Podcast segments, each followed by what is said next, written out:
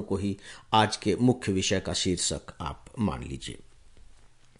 Radio news में आपने एक लाइन सुनी होगी। लाइन की ही मैं बात कर रहा हूँ कि जो भारत है, वो सर्विसेज़ का एक्सपोर्ट करने वाले, यानी कि सेवाओं का निर्यात करने वाला, अब विश्व का सातवां बड़ा देश बन गया है। हम सर्विसेज़ एक्सपोर्ट कर रहे हैं। विश्व का सातवां बड़ा देश। अब आप देखें कि जब हम सेक्टर की बात करते हैं इकोनॉमिक सेक्टर की बात करते हैं तो प्राइमरी सेक्टर है, कृषि का क्षेत्र होता है, इसके बाद दूसरा क्षेत्र जो है वो उद्योग का होता है, और तीसरा सेवाओं का होता है। और धीरे धीरे भारत में जो सेवाओं का कंट्रीब्यूशन हमारे टोटल जीडीपी में लगातार बढ़ता चला जा रहा है, वो मोर देन 50 परसेंट के लगभग लगभग पहुँच गया है। तो जब हम सेवाओं की बात करते हैं तो आप बहुत अच्छे से जानते हैं कि जैसे डॉक्टर है, वो सेवा कर रहा है, जो इंजीनियर है, सेवा कर रहा है, चार्टर्ड अकाउंटेंट, वकील, टीचर्स नर्सेज ये सब सेवा कर रहे हैं।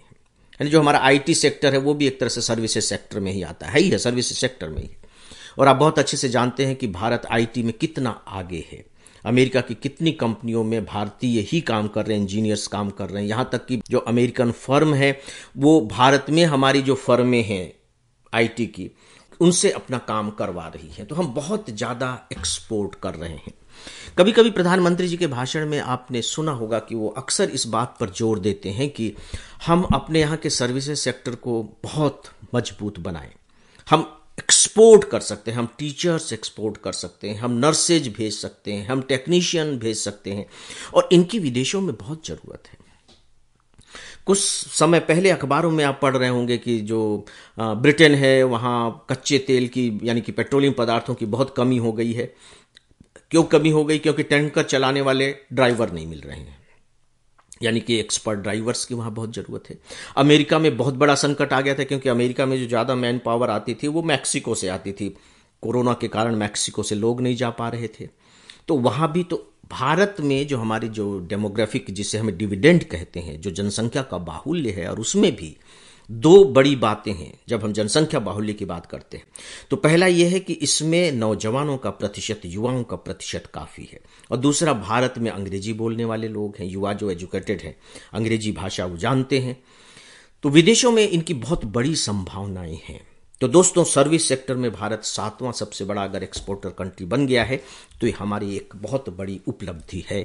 और उम्मीद है कि इसमें लगातार भारत और बेहतर करता चला जाएगा। तो ये बहुत इंपॉर्टेंट टॉपिक है लेटेस्ट डेटा है, आपके दिमाग में दर्ज हो जाने चाहिए। दोस्तों, हरियाणा सरकार ने एक आदेश जारी कर दिया है और उसके तहत उन्होंने व्यवस्था की है कि हरियाणा में जो प्राइवेट सेक्टर के भी जो कंपनीज़ हैं, वो अपने यहाँ 75 परसेंट रिजर्वेशन देंगे हरियाणा के लोगों के, जो हरियाणा में ही रह रहे हैं, उनको 75 परसेंट आरक्षण देंगे और ये आरक्षण जो है, उनके लिए है जो तीस हज़ार रुपये की सैलरी तक का है। उससे ऊपर की सैलरी की अगर कोई सेवाएँ हैं या कोई पद है तो वो किसी को भी दे सकते हैं। जब हरियाणा सरकार ने इसकी घोषणा की थी, अभी तो आदेश जारी किया है तो इसकी बहुत आलोचना हुई थी कि ये समानता के सिद्धांत और हमारे यहाँ जो मौलिक अधिकार हैं कि कोई कहीं भी जाकर के काम कर सकता है, उसके विरोध में है खैर, अभी उन्होंने लागू कर दिया है और इसको लेकर के बिज़नेस स्टैंडर्ड ने एक एडिटोरियल कमेंट आज लिखा है। वो मैं सीधे सीधे आपको प्रोवाइड कर रहा हूँ। समझाने जैसी कोई विशेष बात नहीं है। हरियाणा सरकार ने जब पहले इसकी घोषणा की थी तो हम लोगों ने इस पर काफ़ी विस्तार से बात की थी, लेकिन फिर भी आपको इसकी जानकारी होनी चाहिए, क्योंकि ये कॉन्स्टिट्यूशन से भी रिलेटेड है और कहीं ना कहीं रोज़गार से भी संबंधित है। दोस्तों, आपने न्यूज़ में भी सुना होगा और अखबारों में भी आप दिया हुआ और खासकर दैनिक भास्कर में वेद प्रताप वैदिक जी ने इसको लेकर के एक बहुत बड़ा लेख भी लिखा है। वो लेख आज आपको पढ़ने को मिलेगा कि अफ़गानिस्तान पर भारत में एक बैठक हो रही है, जिसमें सात देश भाग ले रहे हैं और महत्वपूर्ण है कि इन सात देशों, भारत वही है, रूस और ईरान भी होंगे। रूस और ईरान भी होंगे, मैंने कहा कि जो महत्वपूर्ण बात है तो ऐसा क्यों? ऐसा इसलिए क्योंकि शुरू में रूस एक प्रकार से तालिबान का समर्थक था, तालिबान सरकार का समर्थक था। क्योंकि चीन समर्थन कर रहा है, पाकिस्तान समर्थन कर रहा है तो रूस भी समर्थन कर रहा था। लेकिन बाद में रूस ने अपने को थोड़ा सा नियंत्रित किया तो उसके जो बयान वगैरह हैं, वो थोड़े से बड़े सतर्कता वाले आने लगे। तालिबान के सरकार पर थोड़ा सा उन्होंने नैतिक दबाव डालने की कोशिश की। तो रूस का इसमें आना महत्वपूर्ण है। ईरान जो है, उस क्षेत्र की एक बड़ी ताकत है। ईरान भी इसमें आ रहा है और इससे पहले ईरान में भी बैठकें, खासकर तालिबान सरकार को लेकर के हो चुकी है। जो दो राष्ट्र नहीं आ रहे हैं, किसी भी वजह से उन्होंने अपनी अपनी वजह दी है वह पाकिस्तान और दूसरे की आप कल्पना कर सकते कौन हो सकता है वो चीन। इनके अपने अपने इंटरेस्ट हैं। खैर, कोई बात नहीं, लेकिन ये बैठक हो रही है और ये जो बैठक है, इसमें जिन मुद्दों पर बात की जाएगी, वो बहुत इंपॉर्टेंट मुद्दा है। जो सबसे बड़ा मुद्दा है वो है कि जो अफ़गानिस्तान के लोग हैं, बिल्कुल भूखमरी की स्थिति में हैं, ठंड बढ़ने वाली है। अपने घर को कैसे गर्म करेंगे, उन्हें गर्म कपड़े कहाँ से मिलेंगे? अनाज की बहुत ज़्यादा कमी हो गई है। तो क्या किया जाए? इस पर बात होगी। और आप कल्पना करके देखिए कि इससे जो अफ़गानिस्तान की जनता है, उनके मन में भारत के प्रति सम्मान का भाव कितना अधिक बढ़ेगा? बढ़ेगा मैं कह रहा हूँ, सम्मान का भाव है। क्योंकि अफ़गानिस्तान के पुनर्निर्माण में भारत का बहुत बड़ा योगदान है। और क्या योगदान है ये आपको वेद प्रताप वैदिक जी के लेख से पता लग जाएगा। जितने भी देश अभी फ़िलहाल आ रहे हैं और इस सम्मेलन में भाग ले, बैठक में कहना चाहिए, भाग ले रहे हैं, दो बातों के प्रति वो आश्वस्त हैं। पहला तो यह है कि अभी जो तालिबान सरकार है, ये स्थायी नहीं है, अस्थायी है। कभी भी ये जा सकती है और इसका जाना तय है। जो दूसरी बात है वो है कि अफ़गानिस्तान में भले ही अभी तालिबान की सरकार है और उसने बंदूक के नोक पर जो भी व्यवस्था बनाई रखी हो, लेकिन गृह युद्ध की स्थिति बनेगी, क्योंकि वहाँ और भी जो दूसरे गुट हैं, वो इसके फेवर में नहीं है। तो गृह युद्ध की स्थिति बनेगी। या कह लीजिए कि यह एक आशंका है। इस पर सहमति है। तो स्वाभाविक है कि जब आप इन दो स्थितियों को लेकर के चल रहे हैं तो निर्णय भी आप उसी आधार पर लेंगे। तो पहली बात तो यही है कि वहाँ से लोगों का पलायन कैसे रोका जाए, वहाँ जो लोग परेशान हो रहे हैं, भूखमरी की स्थिति आ गई है उससे कैसे निपटा जाए। फिर यह भी बात होगी कि अफ़गानिस्तान से कहीं ऐसा ना हो कि ये जो आतंकवाद है, ये आसपास की दुनिया में फैले। साथ ही साथ ये भी है कि कट्टरपंथी जो विचारधारा है वो ऐसा ना हो कि पड़ोसी देशों में उसका प्रसार होता रहे। ड्रग तस्करी को लेकर के बात होगी, क्योंकि आप जानते हैं कि अफीम का सबसे बड़ा उत्पादक देश जो है वो अफ़गानिस्तान है, और जो तालिबान को जो की जो फंडिंग होती है, या कह लीजिए उसको जो पैसा मिलता है, वो ड्रग्स की तस्करी से ही मिलता है। तो आसपास के देशों को इस बात का भी बहुत बड़ा डर है।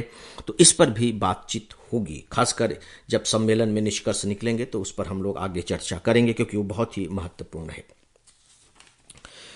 दोस्तों C O P twenty six के बारे में अब आप बहुत अच्छे तरीके से जान गए हैं। लगातार सुनते सुनते बातें आपके दिमाग में बैठती चली जा रही हैं। भारत ने कल एक बयान जारी किया है C O P twenty six को लेकर के और अपनी थोड़ी सी निराशा व्यक्त की है। निराशा किस बात को लेकर के? देखिए, हमको भारत के स्टैंड को ही सबसे ज़्यादा समझना है। उसने कहा है कि जो विकसित देश हैं, विकसित देशों को ऐतिहासिक ज़िम्मेदारी स्वीकार करनी चाहिए। विकसित देशों को ऐतिहासिक ज़िम्मेदारी स्वीकार करनी चाहिए और विकासशील देशों को वित्तीय संसाधन मुहैया कराने चाहिए। इसके बारे में अभी तक कुछ नहीं हो रहा है। देखिए, ऐतिहासिक ज़िम्मेदारी ऐतिहासिक ज़िम्मेदारी क्या है? इसके बाद है कि वित्तीय संसाधन मुहैया करानी चाहिए। सन 2009 में सीओपी 15 हुई थी, बैठक हुई थी। ठीक है? उस समय यह वायदा किया गया था कि 2020 तक, देखिए 2009 में हुआ कि 2020 तक ये जो विकसित देश हैं, हर साल 100 अरब डॉलर विकासशील देशों को देंगे। उस, अब इसको ऐतिहासिक से जोड़िए कि ये जो विकासशील देश हैं, जो गरीब देश हैं, जिनके पास अभी पूंजी नहीं है, जिनका औद्योगिकीकरण बहुत अच्छे से नहीं हुआ है, जिनके पास टेक्नोलॉजी नहीं है, ऐसा क्यों है? क्यों नहीं है? तो इसमें आपको ऐतिहासिक कारण दिखाई देंगे और ऐतिहासिक कारण ये दिखाई देंगे कि जितने भी डेवलपिंग कंट्री हैं, वो अधिकांश देश, लगभग लगभग सभी वे देश हैं, जिन पर यूरोप ने शासन किया है। चाहे फिर ब्रिटेन हो, फ्रांस हो, पुर्तगाल हो, स्पेन हो, हॉलैंड हो, इन लोगों ने शासन किया। तो इनका शोषण किया तो इनके पास कुछ रह ही नहीं गया है। तो आपने ये ऐतिहासिक गलती की है उनके पिछड़ेपन के लिए तो अब आप उसकी भरपाई कीजिए और भरपाई करने के लिए कहा गया कि आप उनको इतना धन दीजिए। ताकि वो अपने यहाँ की स्थितियों को बेहतर बना सकें टेक्नोलॉजी पर काम कर सकें, अपने जो कार्बन उत्सर्जन के माध्यम है, उनमें बदलाव ला सकें, और ऐसा नहीं किया जा रहा है। इस पर भारत ने अपनी निराशा व्यक्त की है और डिमांड किया है कि इसे किया जाना चाहिए। राइट दोस्तों, जो मुख्य बातें थी वो